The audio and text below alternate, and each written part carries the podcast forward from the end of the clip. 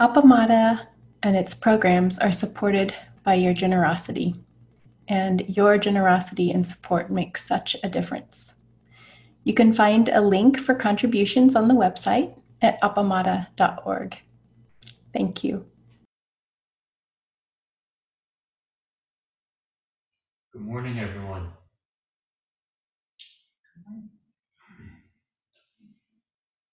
So glad that you're all here.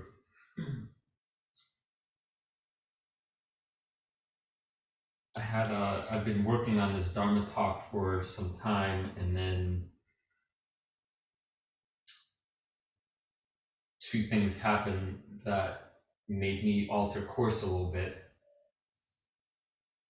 Or or I'll give three separate Dharma talks. It's one or the other. Uh,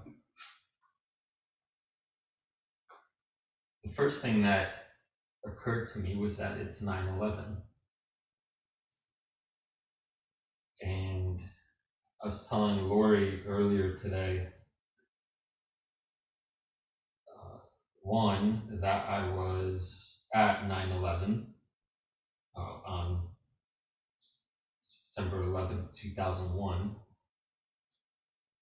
And two, that my way seeking mind talk was on 9 11, exactly 15 years later, to the hour or minute. And so this day has a special uh, meaning, I think, not just for me, but for humanity. And so I want to acknowledge it with a question. Why do we practice?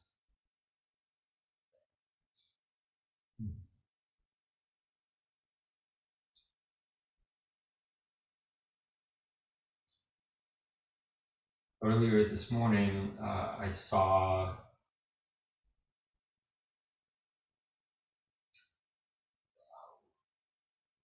one of those um, photos of the New York City skyline with the two two light beams signifying the towers.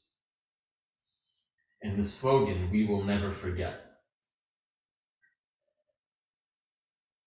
And i had a reaction to that slogan. The first one was not the most generous one and I wonder whether it's sadly the majority of of of how people interpret interpret it, which is we will never forget that great harm has come to us, and if you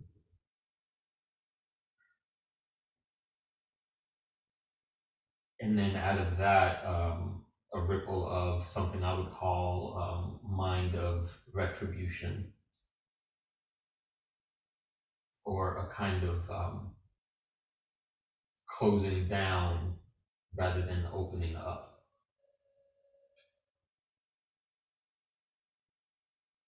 A more generous interpretation that I arrived at is that uh, is the memory that so many people gave their lives to save others on that day. Uh, true in the moment acts of giving, giving of the highest good, your own life for the welfare of others. and then my third interpretation is of is a more like a wish, which is we will never forget what the Buddha taught.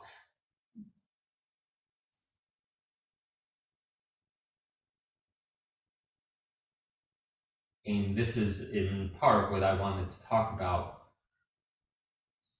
a core teaching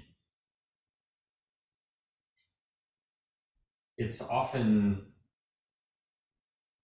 talked about or written about as the teaching of no self,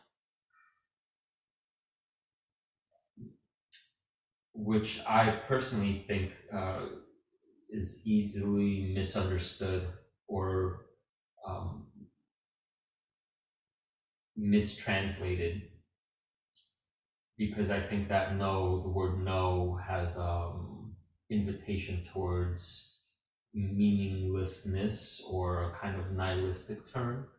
And so a long time ago, I heard uh, Stephen Batchelor talk, and he rephrased it as not self instead of no self, not self. So the second thing that happened uh, as I was preparing this talk was that Peg sent an email about this very topic, and in in her in in Peg's wonderful way, it was a it was a Dharma talk in the email. And I wanted to return to it because there's so much wisdom in what she said, and I want to just add a few points of, of uh, I want to offer a little bit of spaciousness around what she said and let us kind of take it in some uh, a little more deeply, and then offer maybe a few comments. So I'll read uh, I'll read a few of her her paragraphs as a refresher. Peg wrote, in Zen, we are told to take the backward step and shine the light within. Ultimately, this exploration becomes fruitless and exhausting as we cannot seem to make any progress in finding a self. We have a lot of opinions and stories about who we are, but inside we are filled with conflicting and confusing thoughts, random impressions, emotion states, and nothing seems solid or permanent. Everything inside is in constant flux. It's like a crowded cocktail party with people talking incessantly, coming and going. Gradually, in meditation, we lose our fascination with all that noise and settle down below the waves. And if we go deep enough, we rest in silence and stillness. Our sense of being a solid, permanent self with particular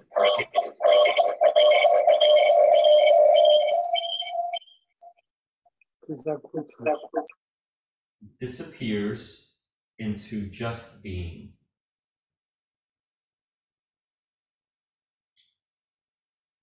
Our sense of being a solid, permanent self with particular qualities disappears into just being. You may find this a bit unsettling as I did. Yes, my sense of a solid self was gone, but it was replaced with a yawning emptiness. The emptiness of space, like an ice cave. In our teachings, this awakening to our fundamental emptiness is viewed as an important realization, but it really worried me and it scared me. What about compassion, the warm and tender heart of the Bodhisattva, the great care for the whole world.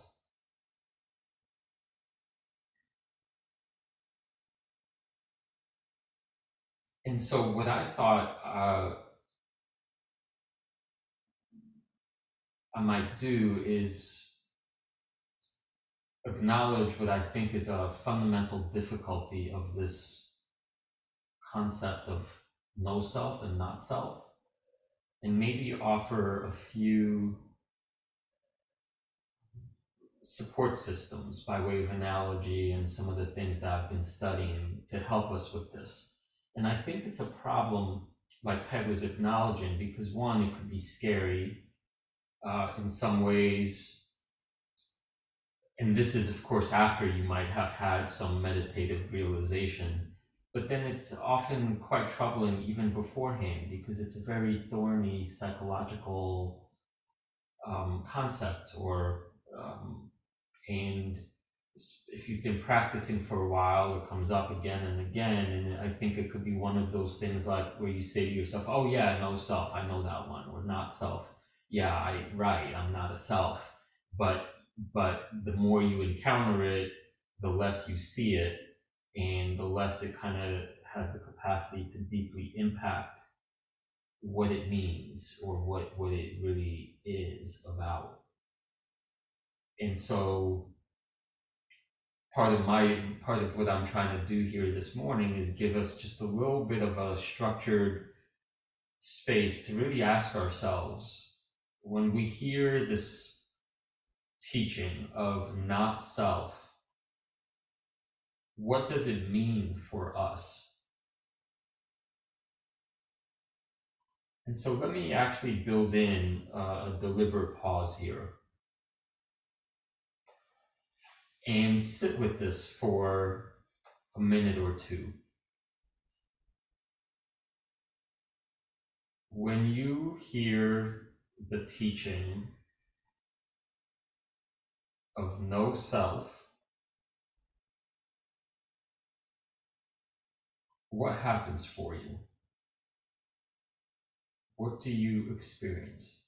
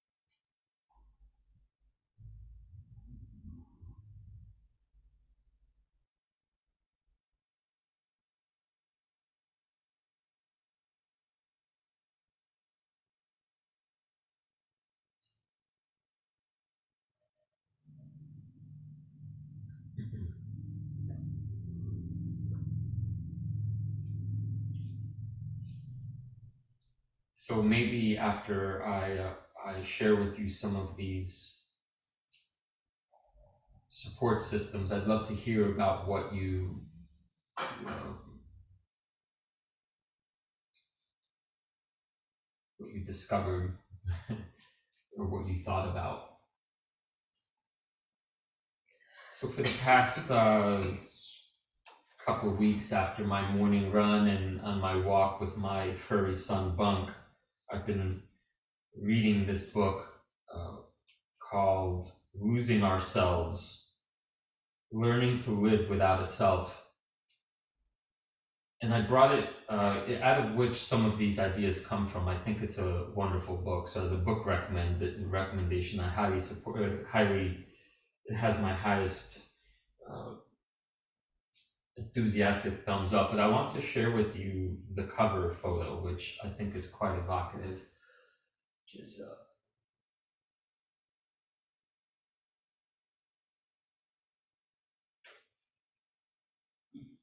it's a picture of a um, kind of unwinding ribbon of what used to be a more solid seeming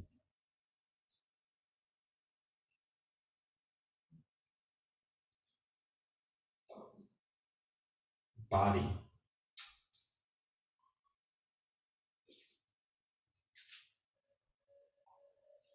And as a description of this painting,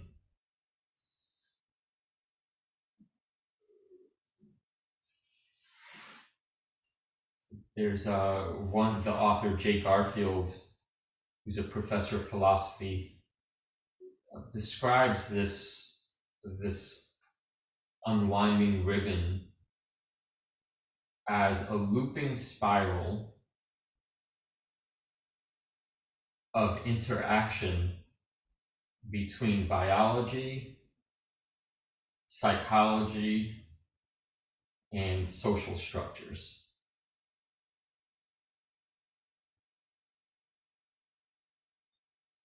But the phrase that I was really struck with poetically was this short phrase of looping, spiraling interaction. Which I think is another one of these metaphors for mutual causality and codependent arising and interconnectivity and um, all the words we typically hear in the in the Dharmic tradition.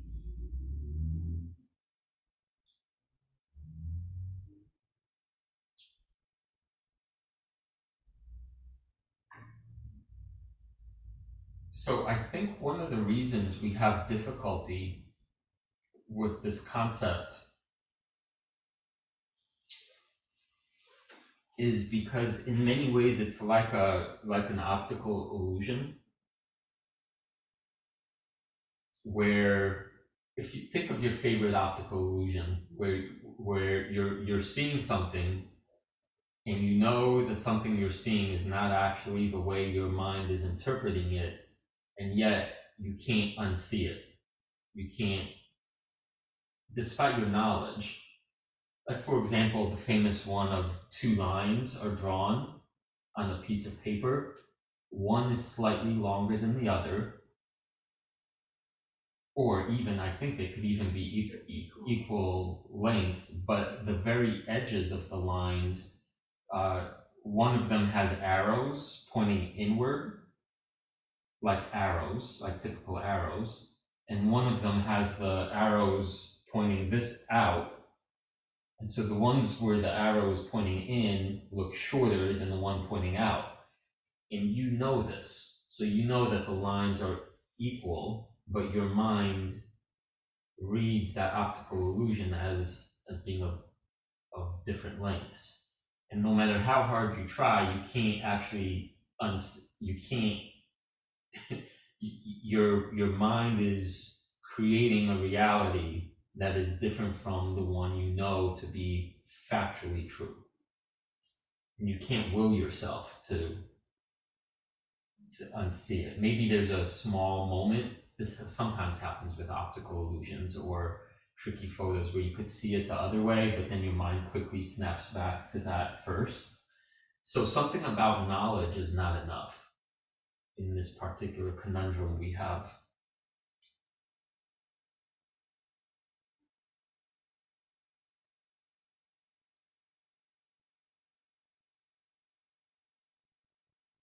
So, what I think is interesting, one of the things that's interesting about the sense of self is um, when we hear the phrase no self, I almost think it's like trying to convince you of something that is that you do experience.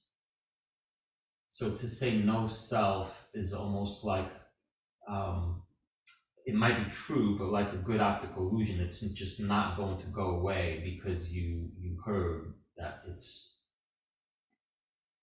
not true.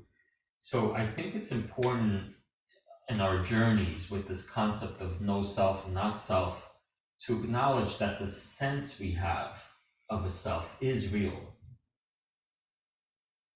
The, the reality behind it might not be real, but the sense itself is real. We as humans experience something we call the self, or we label as the self.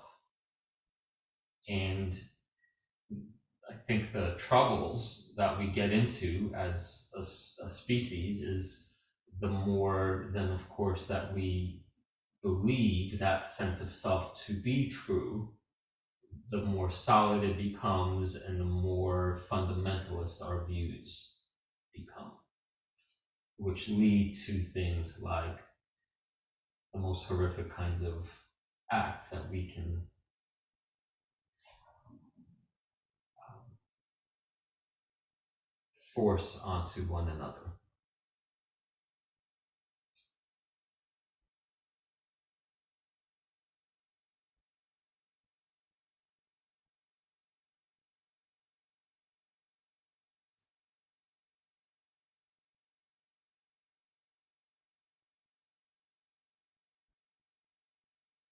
So, one way I think of dealing with this sense of self or re I kind of think of it as maybe rejiggering it a little bit is to think of analogies where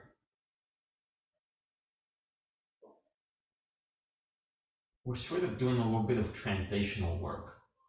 Instead of the word uh, self, what might we use instead? Or how might we reframe it a little bit?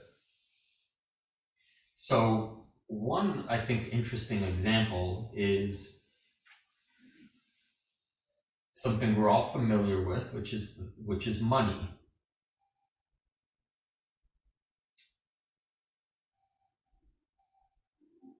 We we don't we know we don't discover money. Like money was not like picture a ten dollar bill somewhere.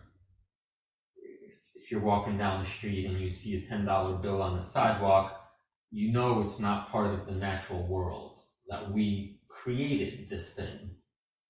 We invented something called money, and then we first used gold bars, and then we went symbolize that into paper, but it's a creation, right? We're not fooled by the fact that money is an invention, right?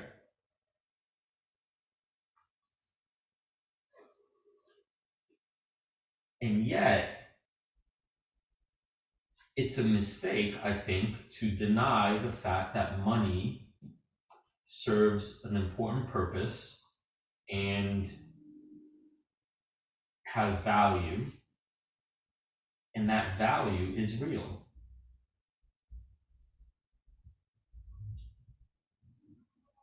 In other words, something that is something can both be invented and real with value at the same time. It's a, foolish errand to say money doesn't exist and money is fictional. Therefore, we sh- should have nothing to do with it. It's in fact a very, very useful invention that actually help helps bring networks of people and societies together rather than apart. And then, of course, it gets perverted and if the view around it becomes too tight, that's where troubles start. But so money gets its existence and its sense of value as collective acts of interpretation. Together, we tell the story of what this thing means. Together, we agree that it serves this function, and together, we allow it to perform its function.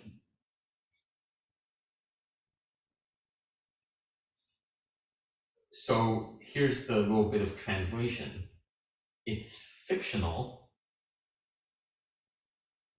but it's factual. It's made up and yet it has a fact of purpose.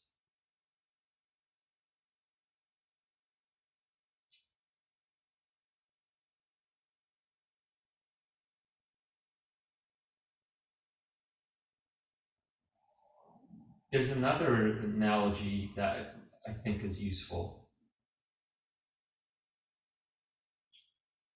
Uh, and it, it comes from the theater for all you thespians out there.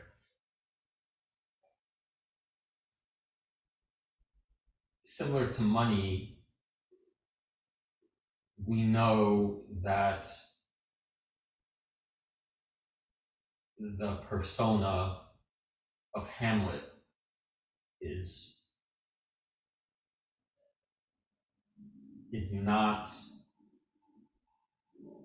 uh, real in in in the sense of this is uh, this physical world.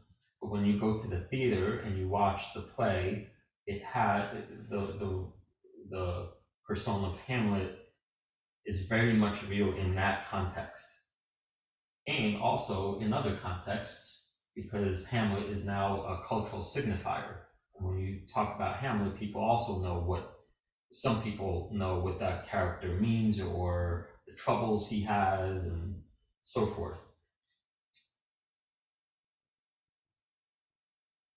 So the the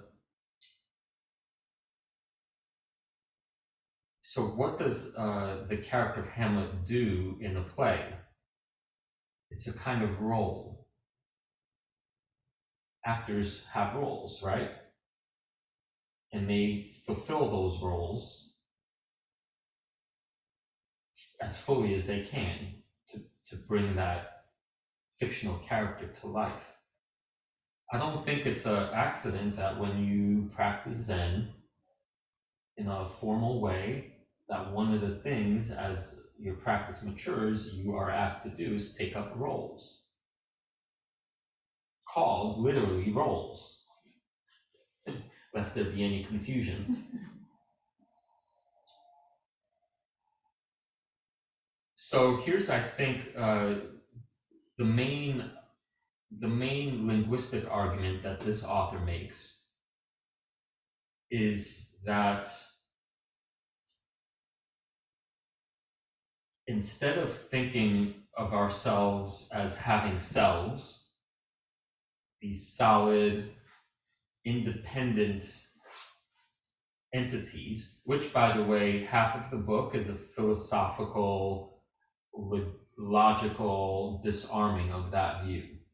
I'm not going to go into any of that, but if if you if you want to if you want to see how a philosopher dismantles the view that we have a self, that's go ahead, read it, and that's the first hundred pages. But what he keeps coming back to over and over again is that instead of this concept of self, what happens if you replace it with the concept of person?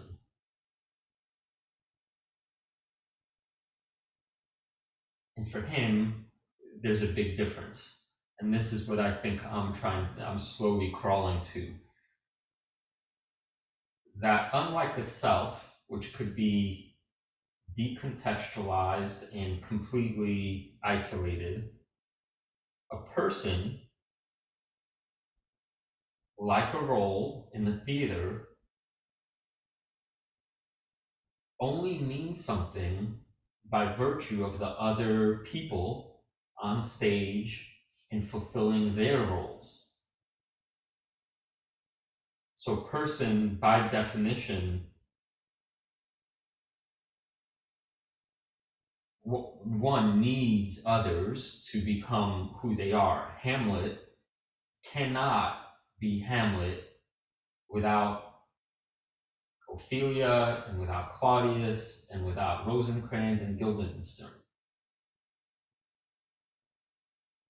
By definition.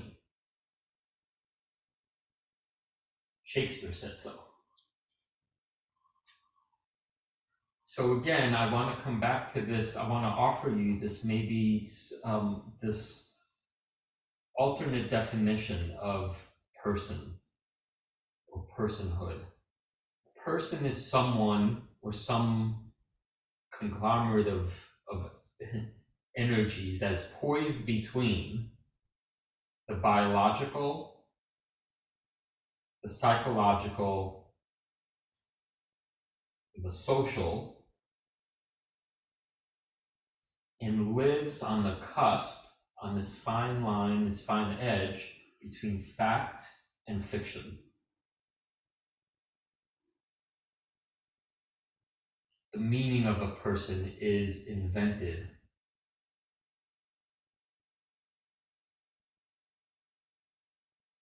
and I think in this non dualistic Zen way, is neither true nor not true, poised on the cusp of all these forces coming together that gives us this sense of being solid. Hamlet, I'm sure if you asked him whether he's real, would say yes.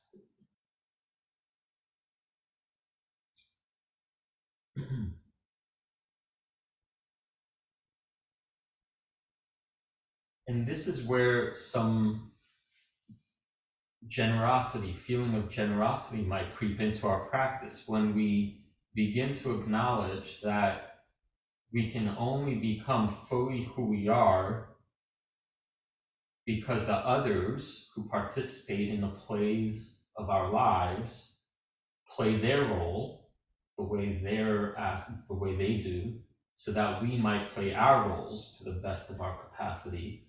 And it's only by others playing their roles that we get to be us. And out of that could come this sense of deep appreciation for everything that others bring to us. And a deeper sense of responsibility.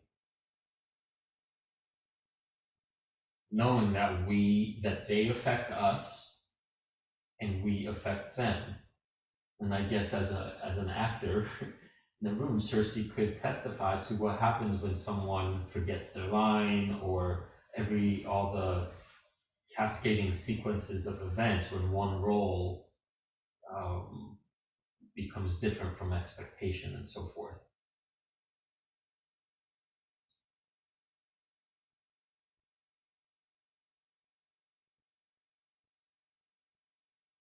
So the last analogy I want to offer is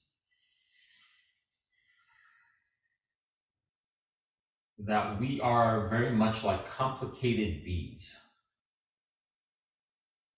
Complicated what? Bees. Buzzing bees? Buzzing bees. Honey making bees.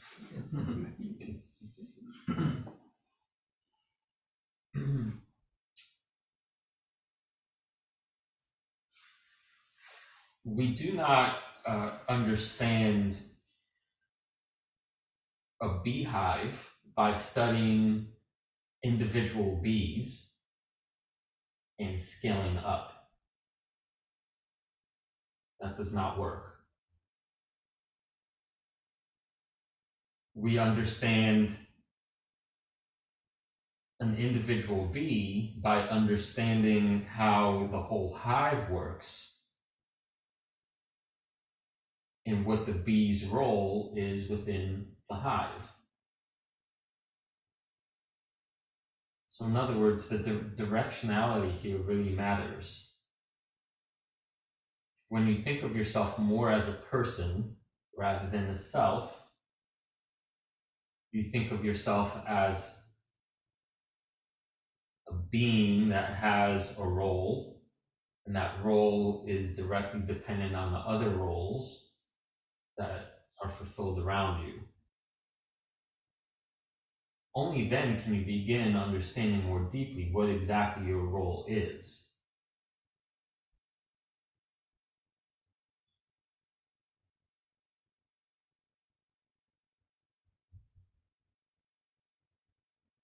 And so there's an obvious moral dimension to all this.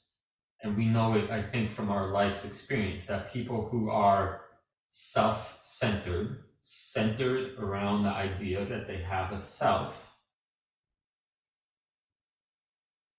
they become in their in their mind's eye the center. Self-centered. And out of that center is born the capacity to think that their belief is central and the tighter the grasp forms around that belief, no matter what, the more at the periphery everyone else becomes.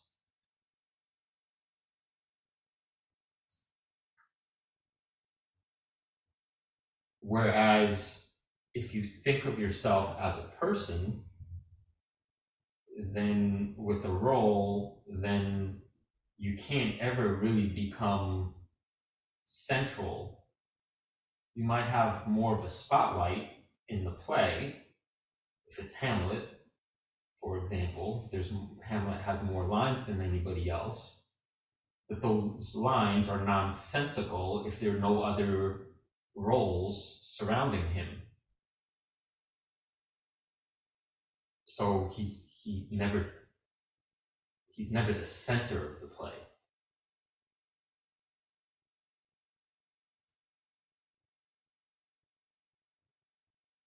And so I'll I'll end my talky part by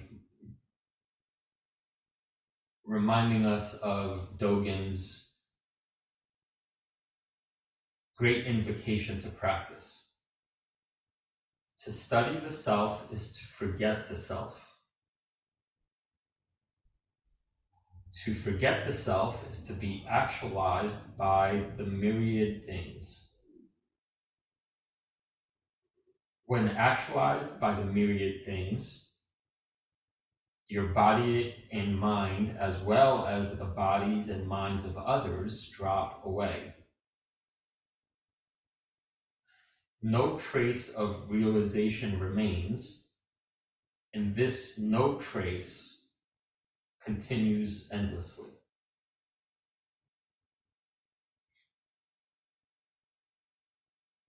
And I want to quote the author, Jay Garfield, with his very succinct interpretation of what Dogen said,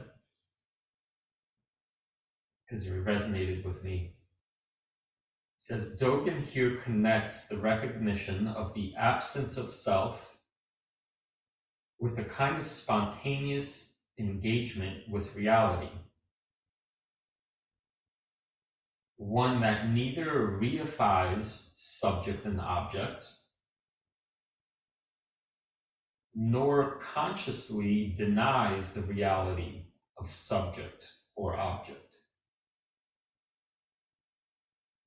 but rather does not thematize subject and object at all. This is an attitude that can become a permanent this is an attitude that with which we can become a permanent expert at the at a mode of being.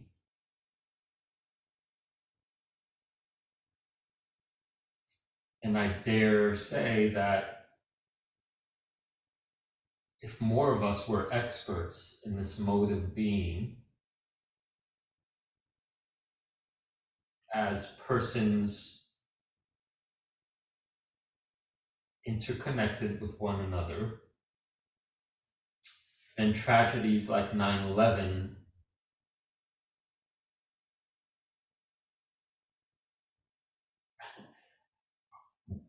would not occur. that's the that's the dream anyway. That this is maybe the most powerful antidote that we could have to prevent something like that from happening again.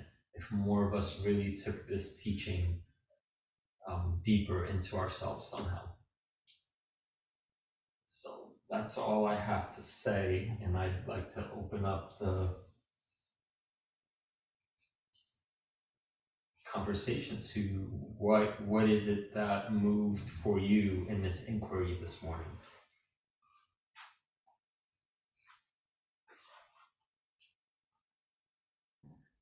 Okay, Joe.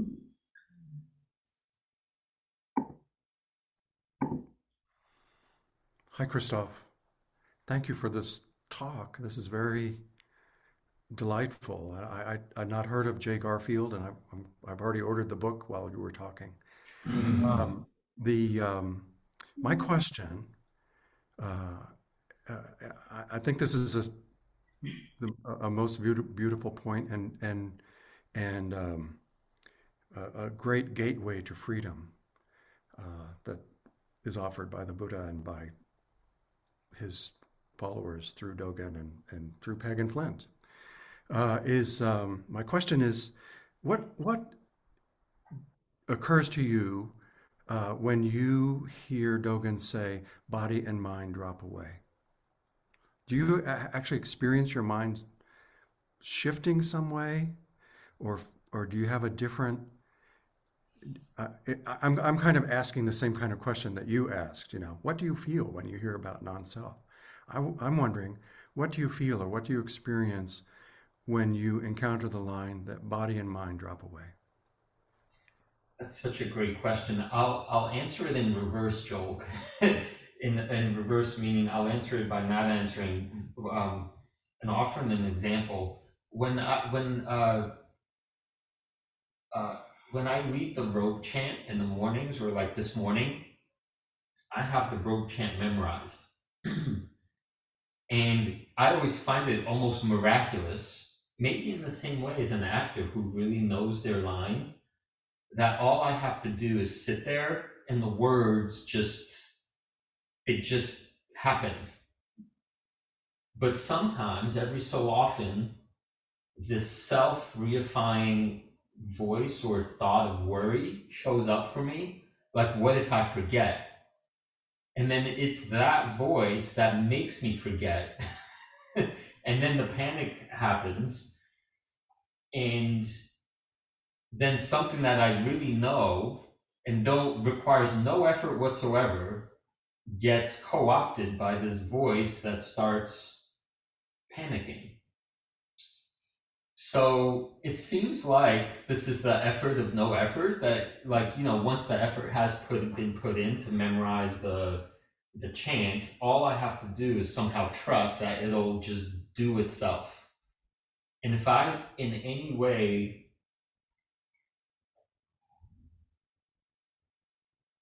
uh,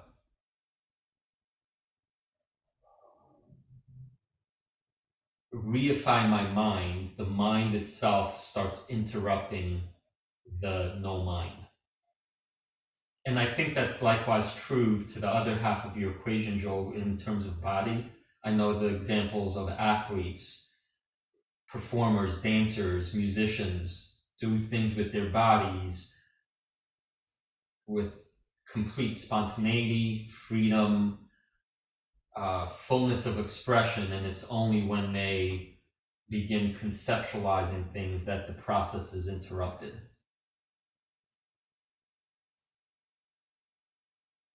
I have a friend, a, a, a wonderful friend, he's actually passed away, uh, who early in his career as a, as a psychiatrist made a study of what's called the yips uh, in sports, which is exactly that last point that you were talking about. There was a, baseball, all star baseball players who suddenly forget how to throw a baseball uh, because their mind has inserted itself into a habitual activity.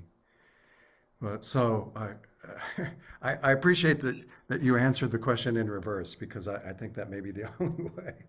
But uh, it, it's one that still intrigues me a lot. So thank you very much for a uh, delightful talk. Right, you.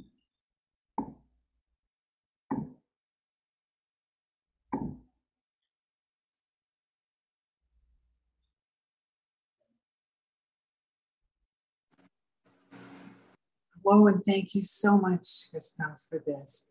Um, when I first um, when I first was was practicing with Appamada and heard talking about no self and so on, um, I went, What? You mean I've spent all these like 60, 20 something years, uh, you know, in the delusion, which I understand now of, of becoming what I will be and so on.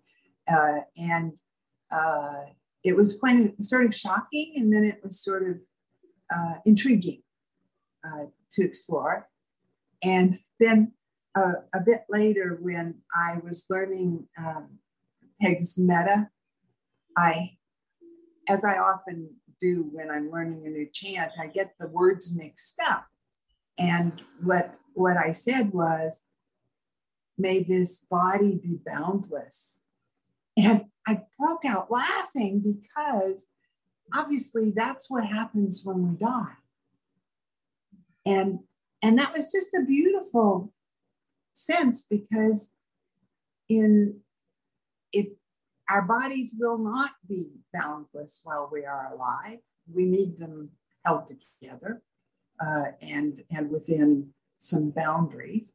Uh, but but just even the thought of that about about who what am i anyway really expanded hugely for me in that moment uh, and has continued to.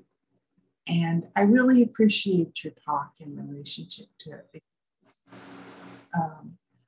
I tend to use the word being now as as I am a being, uh, which isn't a, a being or a beat, a bee. you know, uh, that was pretty funny too, not quite hearing what you were saying. Um, but but it's it's a it's a lovely place to experience the world around me from. And I don't, I'm not always, as, as you say, none of us are ever able to do that constantly. And yet it's it's coming to me, you know, more and more. And I sometimes feel overwhelmed by it, but it's not in a scary way most of the time. So, anyway, I just wanted to say thank you to you and to everyone who contributes to the, sense of the connection, the role, as you use the word, although I'm still having trouble. Words, words are one of the things that allow us to become boundless in our minds and and yet that they always have some some limits. So i have gratitude for all of that. Thank you think I know what my Halloween costume's gonna be. a little bee, a little bumblebee, a bee of being. So I'm wondering if there's a non-dual way of looking at this. So like not one, not two. And I'm thinking about the two parallel lines. Or I'm thinking as a photographer of two 30 foot trees, one 100 foot away and one 200 foot away, mm-hmm. and how one's shorter than the other to the photographer. Not that he's wrong, but to the photographer, they're different heights to the person with the tape measure the same. So so more more than than just denying saying one's right, one's wrong. I think you and I've had this discussion in, in many arenas, you know, that they're different vantage points and kind of holding it lightly what the tape measure says. Yeah, and not just that, the the we're discovering now via quantum physics and uh, neuroscience that even that the tree as a tree doesn't actually exist. No it's tree. there, it's constructed. No like tree. all of reality is We need constructed. to, that's why God Yeah. Gave man the job of naming things. Right. It didn't exist before. It had a name before it. There was a person, right? Cersei? So, um, this, I mean, this talk was interesting in a number of ways, thank you. Um, but it got my anthropological mind going and my acting mind going. I mean, You've got all the selves going, of which there are none, but, um, but the, as an anthropologist, I, I think often, um, through our work and studying that uh, of this concept of connective subjectivity, that we only come into being as persons, and we use the term personhood and talk about personhood as this process that is about, is purely comes out of interhuman connection. So there isn't a person unless you're seen, unless you're recognized by others as that kind of person in that moment. So it's something that is an actual you know, a real observable process um, that's interesting. So um, I think about that applying to who we are as Sangha all the time, right? But um, but also thinking about Sangha and this idea of roles, I layered that on top of being an actress, and I'm adding a little layer of complication, which I think is hopefully fun because it's fun for me to think about it as an actress, which is that when we think of roles, right, we think we learn how to do these things, we're in it in our relationship, and it just comes up you know, if we don't get, get in the way with our minds, then it will, will perform our roles. But one of the things that we know as actors is that every iteration, every second that you do the role again, because it's in relationship with others, it's always different, right?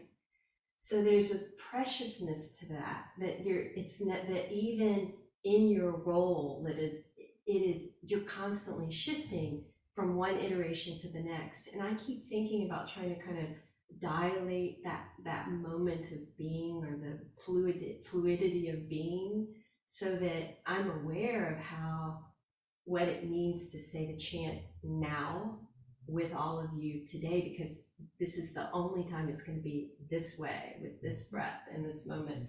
So um you know for actors we don't if you just give somebody your line without like really looking at them and thinking about what they're actually saying it's like you're not connecting right? But if you respond to what's actually present because you're connecting and aware then it's a completely it's alive. You so anyway that's come just adding a few comments. Thank you. Mm-hmm.